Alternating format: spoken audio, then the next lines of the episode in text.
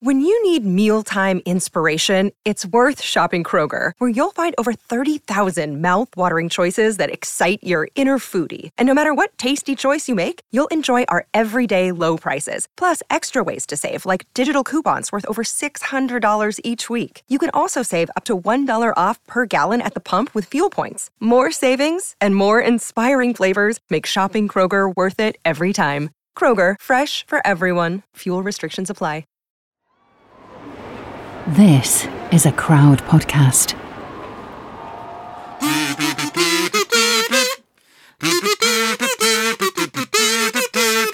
Harry Truman. Doris Day. That's it, Doris Day. That's where we are. Hello, and welcome to episode two of We Didn't Start the Fire.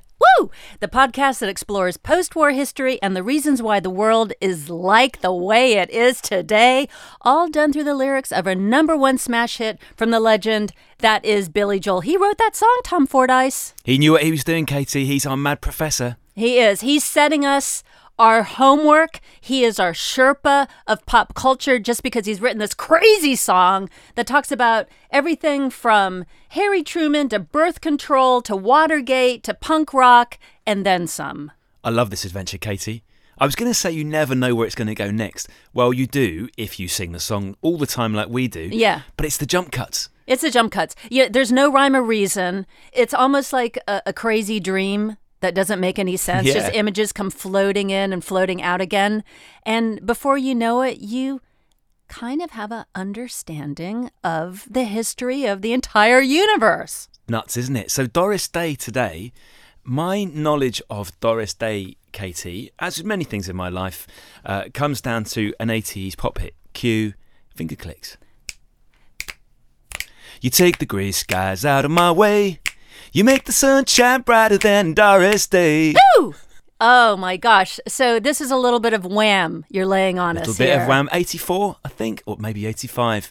But that was my first reference, the first time I ever heard the name Doris Day. How about you? Uh, well, yes, I did enjoy the oeuvre of George Michael and Andrew Ridgeley. However, I had a little bit more awareness of the world than you did, Tom. I think you probably did, yeah. I did, and uh, I mean, I do have a few years on you. Let's let's let's not uh, slice and dice that one too carefully.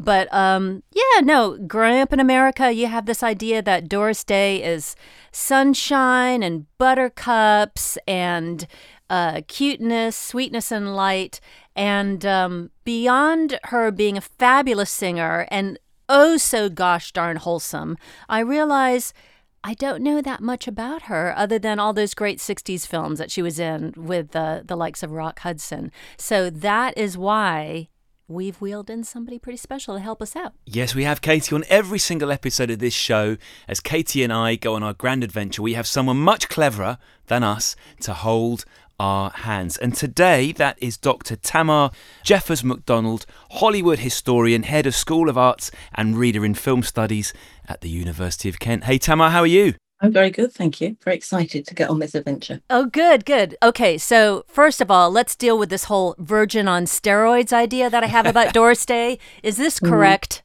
Mm, no. No. All right. No, sorry. Shot down. The whole down. thing about her being um, wholesome, that's going to go out the window. This journey's going to go dark, and it's going to go dark fast. Nice. Dark. Um, I just think about Platinum Blonde. Uh, I think about her bright pink lipstick. I think about her soft, uh, swoony, croony, velvety voice. But um, let's look into the darkness a little bit. How did she start off? She started off as a big band singer, so the whole Doris Day was a virgin thing. It's difficult to be a virgin when you're on the, the road with an all-male orchestra at the age of seventeen, married by eighteen, divorced by nineteen, you've got a kid, you've got a new husband, your first husband brutalised you, your third husband embezzled all your money, your fourth husband embezzled what was left. So it's a dark American tragedy, not a kind of wholesome buttercup story, I'm afraid. I mean, that is darkness. That's a very dark start to this week's episode. I was interested, Tamar, in the fact that, so Doris Day, it's a great name, a great all-American name. It's a great name, crucially, for Billy Joel to rhyme as well. But she's not she's not born Doris Day. No, she's Doris Marianne Kappelhoff, which is a bit more difficult to rhyme. You can imagine him trying to fit that one into the lyrics. If she keeps her original name, I'm not sure she's making this song. The reason she changed it was they couldn't get it on a marquee. It was too long for the, the marquee they had at the club she was working on. So she used to sing a song called Day After Day. And they said, well, what about Doris Day? And she said, no, it's corny. It sounds like I'm going to do a dance with doves or something. It sounds like a stripper name. But it, it worked, so they kept it. But I think they liked the alliteration. And also, because she's so blonde, there's a kind of the sunshininess and the energy. One of the, the quotes I really liked when she was starting out was that vitamins took Doris rather than Doris took vitamins, because she was so full of pep and vim and energy and bounce and vigour. That, you know, you could imagine poor old Magnesium wanting to take a bit of Doris to perk up a bit in the mornings. But she, she does look like sunshine. She does look like daytime. How did she end up as a big band singer? Did she start off just always singing a happy tune? Well, this is where the darkness comes in again. Her life is actually one series of traumas and, and tragedies after another, and then resilience and bounce and recovery, and then another tragedy. So she wanted to be a dancer. And she was very gifted as a, a young girl, and she was dancing, I think, you know, even at the age of ten, she was doing exhibition dances. And then when she was about fourteen, fifteen, she was coming home from a, a late night exhibition dance, and their car was hit by a train on a level crossing. And everybody in the car survived, but her leg was broken uh, really, really badly, and she was told she wouldn't dance again. And they didn't think she would walk again for a while. So while she was recovering, she listened to the radio, and she taught herself to sing.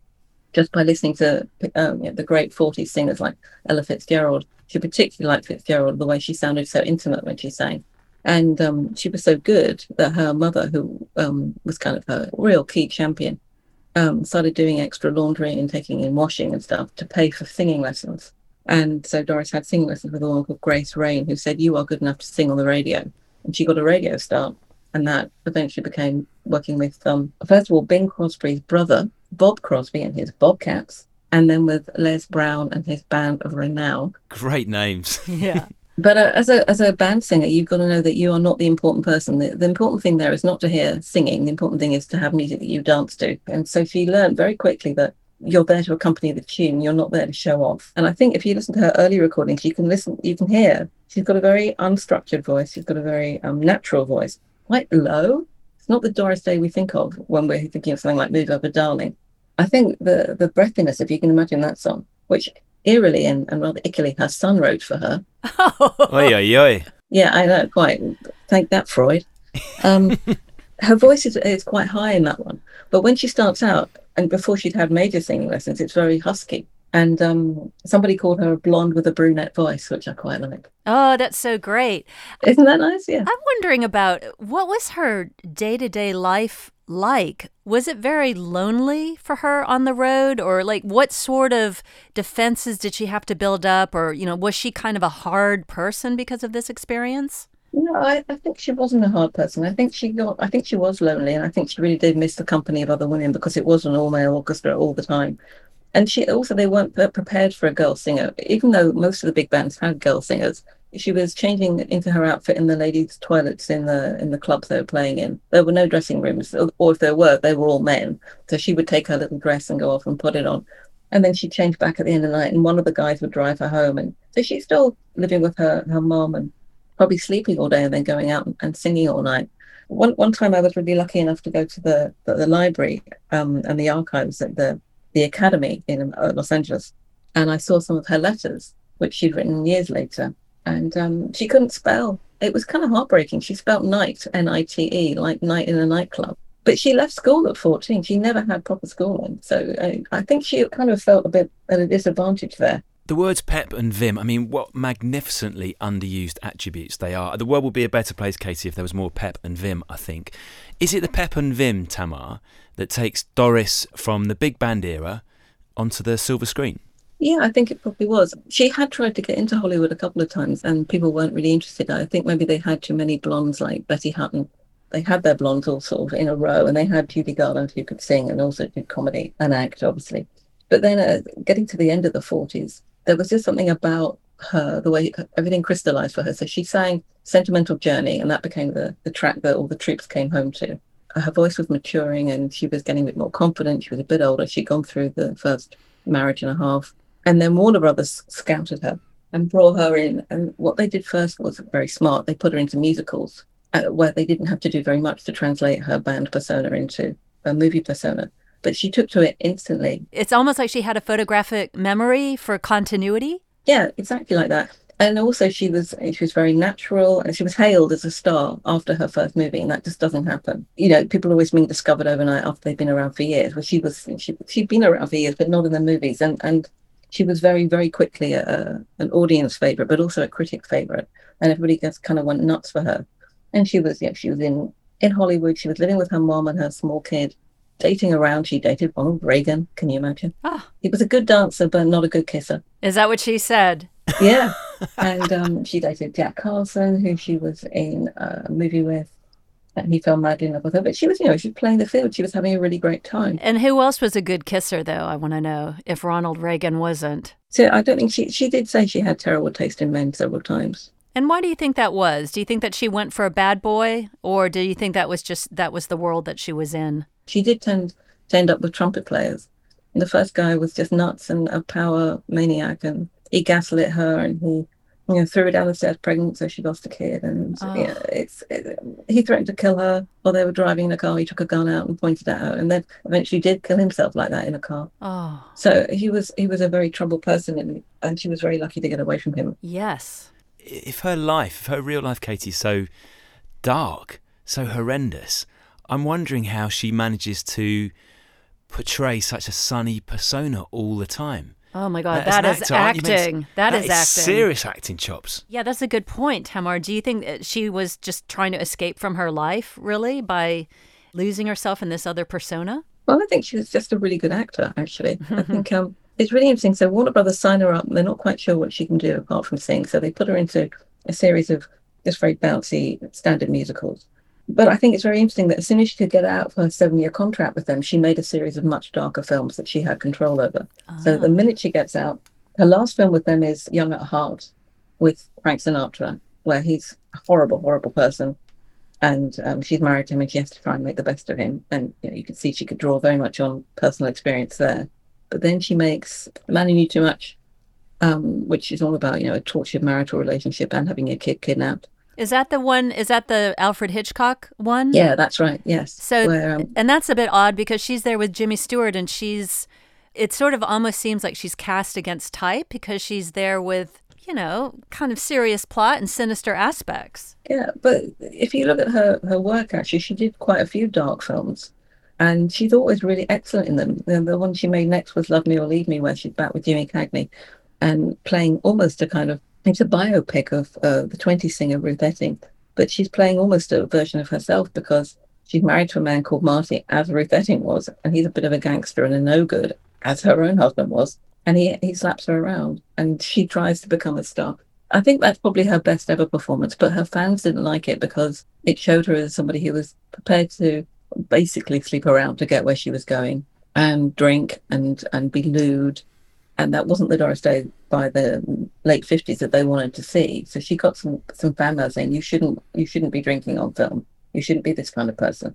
Her team, her her managers did think, no, we've got to put her back into the kind of sunny version.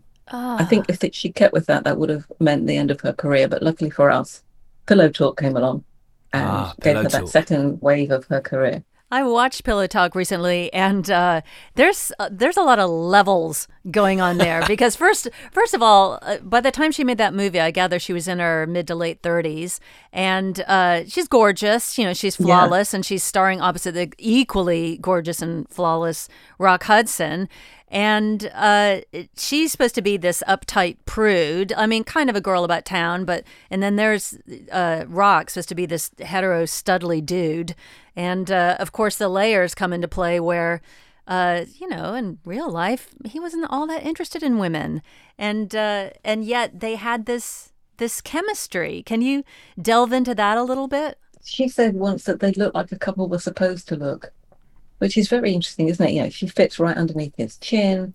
It, she's blonde and he's dark. They're both perfect, perfect looking. The, you know, you've seen the, the Barbies they did of them. It's, you know, it's not that difficult to see them as Barbies because they yeah. are both so physically perfect, tall, slender. Yes. Gorgeous, gorgeous, gorgeous. But, you know, she has this, this long run of unhappy marriages and, and he's not interested in women. But the gay bits, the gay jokes, the, the, which we could see as homophobic, were put in by him. No, really? Yeah, yeah, yeah. Is that another way of him disguising himself? Because it's, Katie, it's such a strange part in the film where a man who is in real life is gay, who can't come out because of the social mores at the time, is playing a stud in the film, and then has the stud in the film has to pretend to be gay. Yeah, it, it makes it easier to bear. I mean, interestingly, in the in the follow-up, they really up the ante. So in that one, she explicitly is a virgin. She sings at one point, "Is this the night that love finally defeats me?" Oh. Defeats her. Whoa. N- negative way. That's of... a bit of a bummer. Yeah. I'd like to be defeated.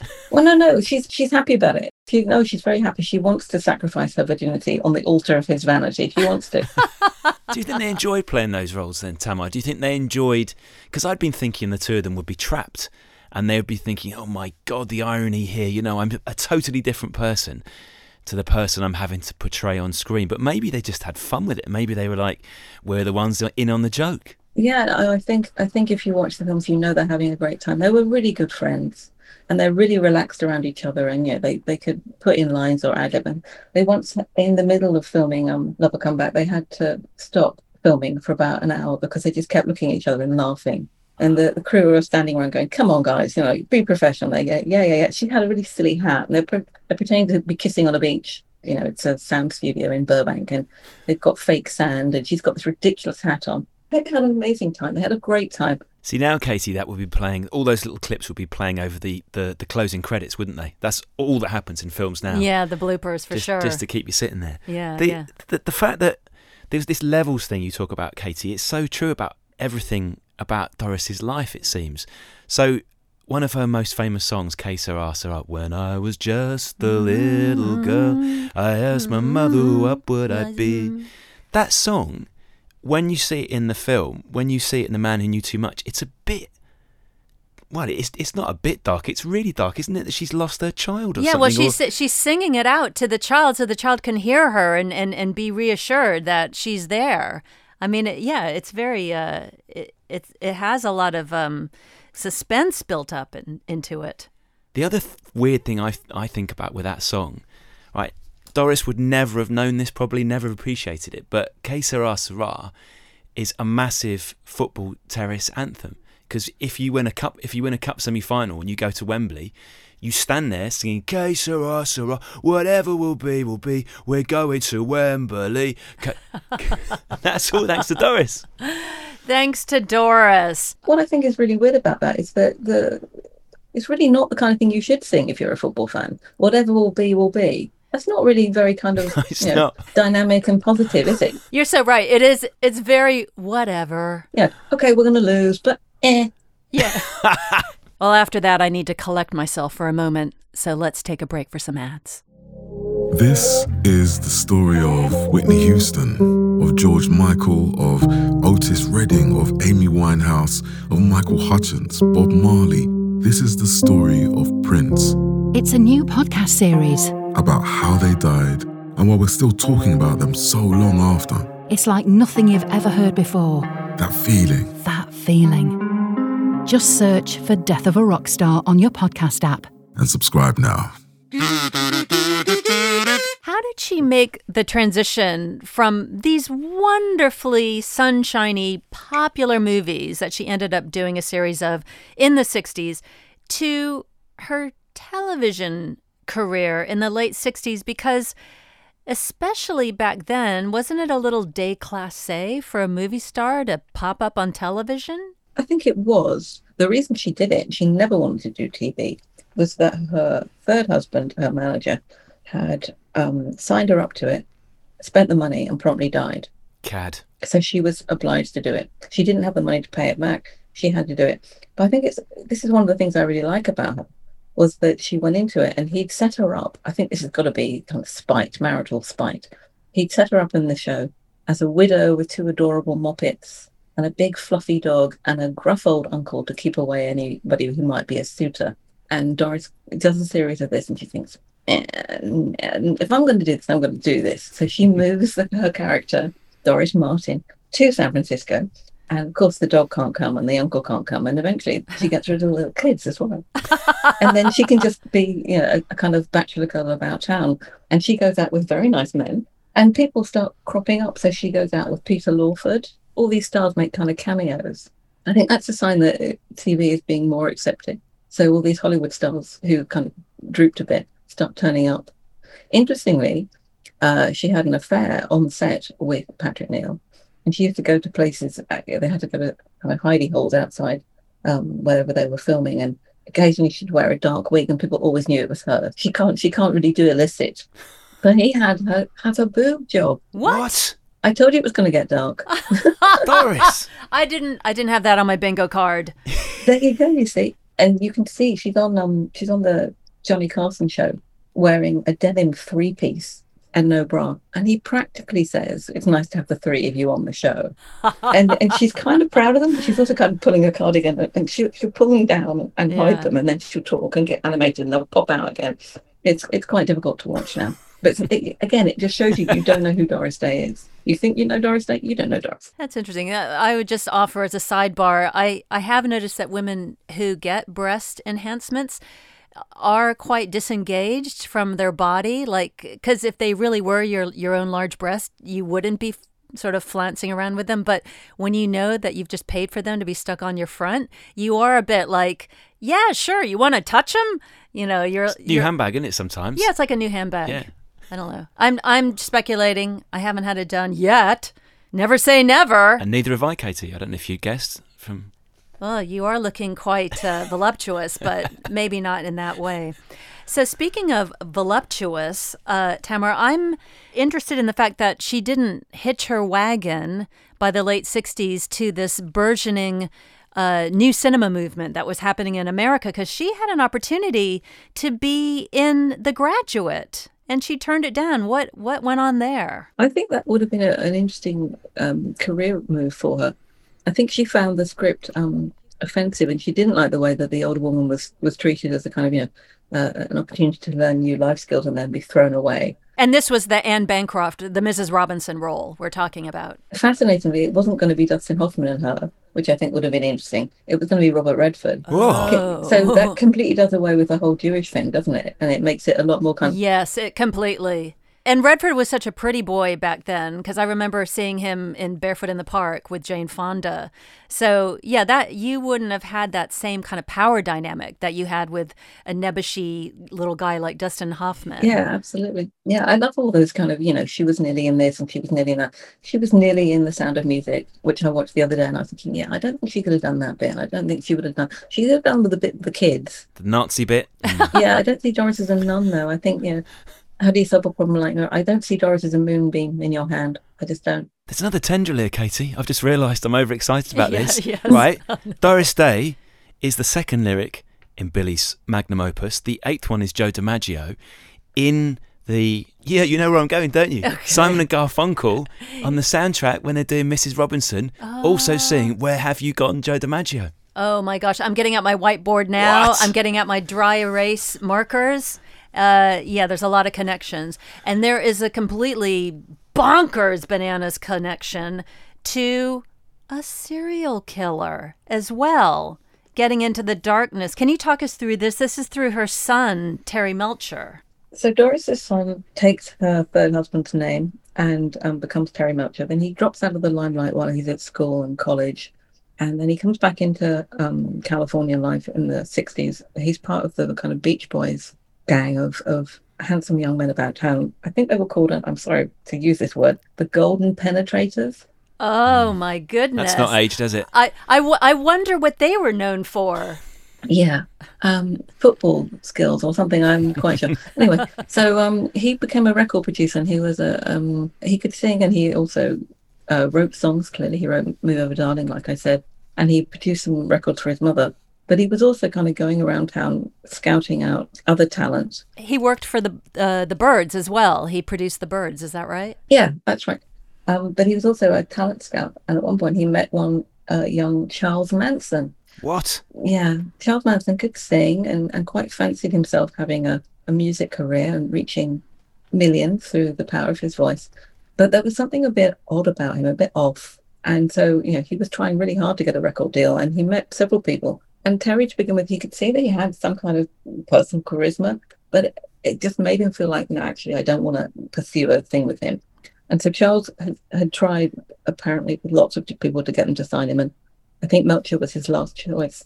And he Terry stopped ringing him and just didn't call him back. So the plan was to go and wreak revenge on him by killing him and his mother, Doris Day, oh. at the house that Terry owned on Cielo Drive. This was up in the in the Hollywood Hills, is that right? On the Hollywood Hills. But Terry, lucky for him, had rented the house out to Roman Polanski and Sharon Tate. That's incredible.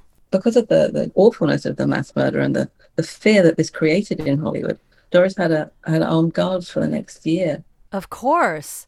I knew that um, Charles Manson was also in with the Beach Boys, and he had befriended Dennis Wilson, who let Manson and the Manson family have free run of the house. And in fact, there's a, a Manson uh, song on one of the Beach Boys albums. So in fact, he got a little further with the Beach Boys, but that is just bone chilling. I mean, I know after the Manson murders, Uh, that that was kind of what people now call the end of the sixties, because all of Hollywood and, you know, the the hippie fringe stopped being so uh, naive and, you know, peace and love, and a little more aware of the, the darkness around. What's what's really terrible is that the movie magazines had, had really celebrated Doris when she arrived in Hollywood, and they were they were the ones kind of promoting her.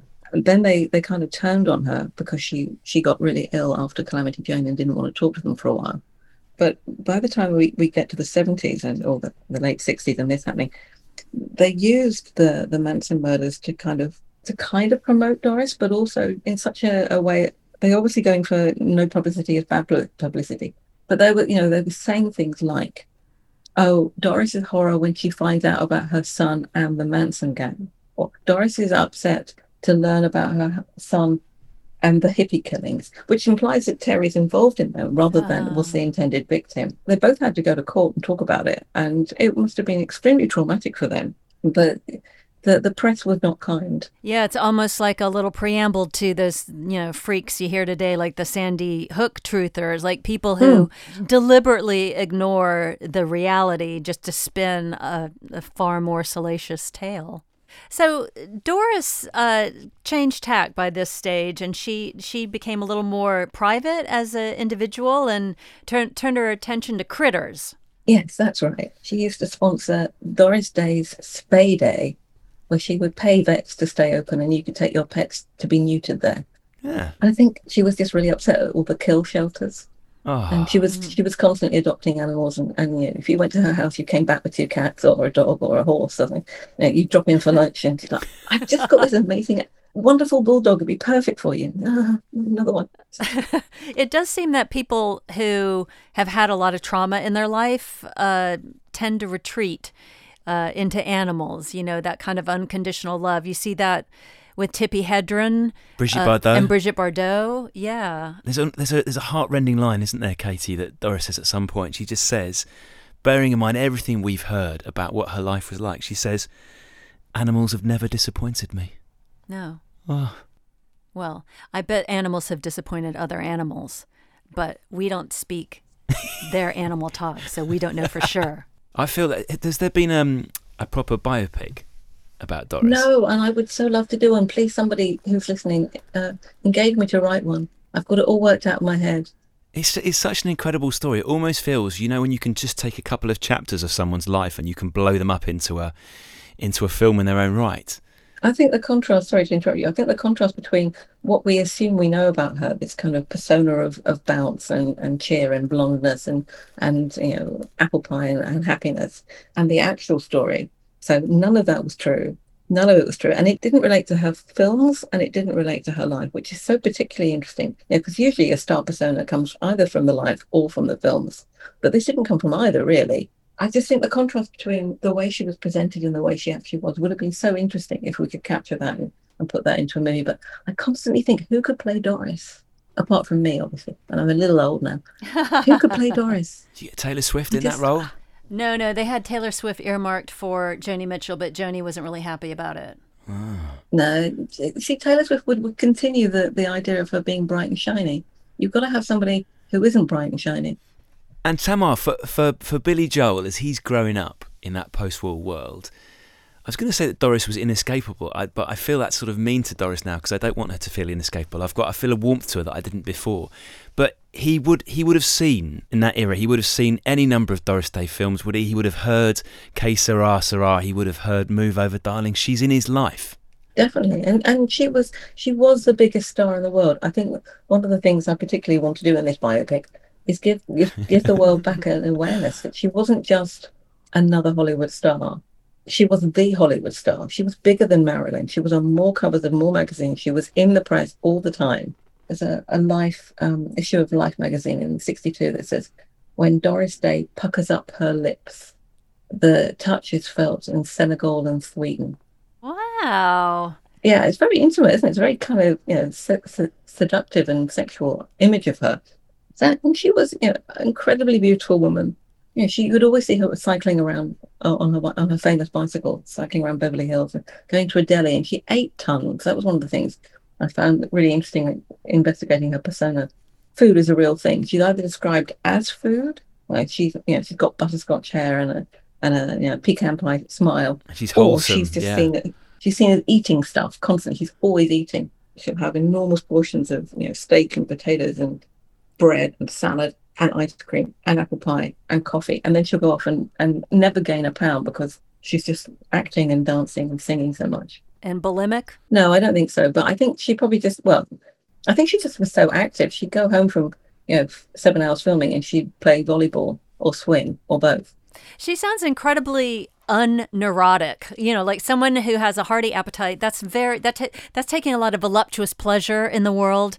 There is something so life affirming about her, and you know the fact that uh, the pucker of her lips is a kiss all the way from Sweden to Senegal and beyond. I mean that that kind of that is a glow that everybody's getting warm from. And whatever she's doing, Tamar, it's clearly working because she has an extraordinary innings. She's ninety-seven when she finally dances her way off the stage. ninety-seven! Yeah. I did think she'd make it to one hundred. Yeah, are you disappointed? I was a little bit, yeah. I was interviewed on T V and I was holding it together and I was just being, you know, talk about this and I was sad, but I was going to hold it together. And then they played Que Sera Sera and cut to me and I'm going, ah! If you had to sum up Doris Day's legacy, Tamar, what would you say? Um, I'd say she left us a body of work, both uh, audiovisual and strictly audio, which is remarkable, which needs to be recovered in full. And we should all go out immediately and try and consume as much of it as possible. So we get away from that Doris Day always plays a virgin, two-dimensional image that we have of her. Because she, I think she was, she was a really great star and she was probably a really great person. And we owe it to her as a great person to recover her legacy in the round. She just not got her due. She's not properly recognised as, as the best. That's what I'm fighting for. Well, thank you so much to our Doris Day advocate, Doctor Tamar Jeffers-McDonald. Thank you. That was so much fun. That was so great. I, I just thank you so much for letting me talk about Doris, because I could, you know, as you can probably tell, I can do this all day, and it makes me very, I don't get to do it all day. So it makes me very happy to have an hour. So thank you very much. Which which Doris Day film should I watch tonight? Pillow Talk. Okay. It's just sublime. And then tomorrow night you can watch Lover Come Back. Okay. Oh, yeah. All right. Enjoy. Tamar's made a compelling case for Doris Day's inclusion in this song. I mean, Doris Day, second lyric in We Didn't Start the Fire. So she's she's right up front. You might even consider her a bookend of Billy's view of the twentieth century. Do you think that she is a bookend, or is she just simply a pamphlet casually leaning against the bookend that is Harry Truman? I think she is an entire library. That's what I got oh. from Doris, because there's so much going on there yeah. that I had no idea about at all. Like all the ways, well, the stuff about her that we didn't know, the juxtaposition of her and these other figures from post-war history. Yeah. Like, do you think Billy, like, obviously we're spending a lot of time on each of Billy's lyrics, arguably more time than he spent. You on know, I think you've hit on something there. I I don't want to cast aspersions on Billy's scholarship. However, I think that we are in possession of the footnotes. He's perhaps a little bit better with the headlines. Yeah. And for that reason, I would suggest to Billy, because he is listening, that we should all get together and, you know, make one big brain that works well. I think he could learn a lot from us. Yeah, Billy, just give us a call. You know, we're easy to find on social media. Drop us a line. We'll get chatting and we'll see what we get to. Yeah, we can squeeze him in. Yeah. So you happy Doris is in, Katie? I'm happy. Um, I have a suspicion that she would have made the cut no matter what, because Doris Day, uh, you know, very kinetic name, it easy to rhyme. Um, so I think she would have made it. But I do think that looking at the body of her work and the depth of her talent, which is kind of easy to write her off because, you know, oh, she's just happy and girly. No, she's a really amazing velvet-voiced singer and such a deft actor. So I think, yeah, I think her inclusion is justified. And we're only two episodes into this mad, crazy adventure, Katie. Mm. I'm liking it. We've gone from Harry Truman to Doris Day. We're going to do Red China next. Oh, my gosh. I, you know what? These two, this Doris Day chat and the Harry Truman chat, those were almost like appetizers. Yes. For Red China. Because Red China, how are we going to cover that? In, it's massive. It's. I mean, the country's big. The topic's big. That is a whole concept album in one episode. But, you know, you've made a case for the fact that Doris Day is an entire library of information. So, so far, I'm cool with Billy's choices. I feel like I can approve and endorse his message. So that was episode two of We Didn't Start the Fire. If you liked it as much as we did, leave us a review, tell your mates, download it, subscribe from all your usual podcast places. And do you know what, Katie, my final takeaway from Doris? Tell me. I'm going to show Pep and I'm going to show Vim. I can see it. I need sunglasses.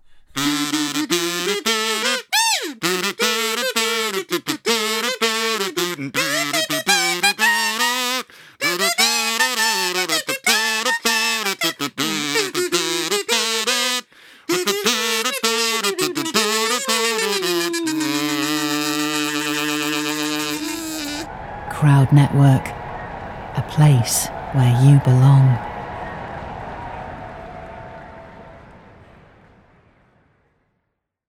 Welcome to Anthology of Heroes, the podcast that explores the most pivotal moments of history through the eyes of those who lived it.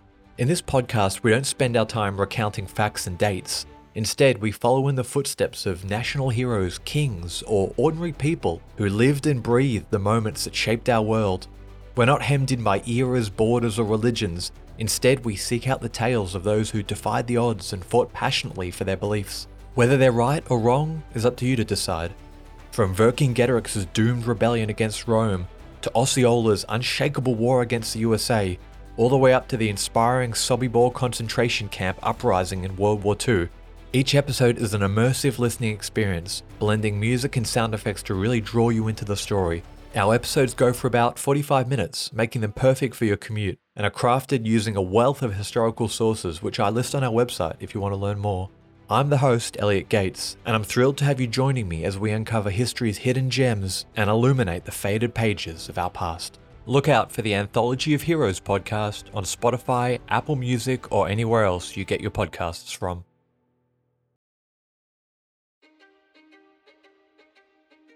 History is complicated. The story of human progress is long, messy, and riddled with controversies big and small. On Conflicted, we dive headfirst into history's most infamous events and contentious figures. We try and untangle the good from the bad, the fact from the fiction, and the monsters from the misunderstood. Was Genghis Khan a murderous butcher or a civic pioneer? Did the Allied powers go too far in firebombing the German city of Dresden at the twilight of World War Two? And how did the Marquis de Sade acquire such a sinister reputation? And was any of it true? These are just a few of the tough questions we wrestle with and investigate on Conflicted. So if you love history or just enjoy a good story, please join me, your host, Zach Cornwell, for a fascinating new topic each and every month. Conflicted, a history podcast, is available on Spotify, Apple, or wherever else you get your podcasts. I hope to see you soon.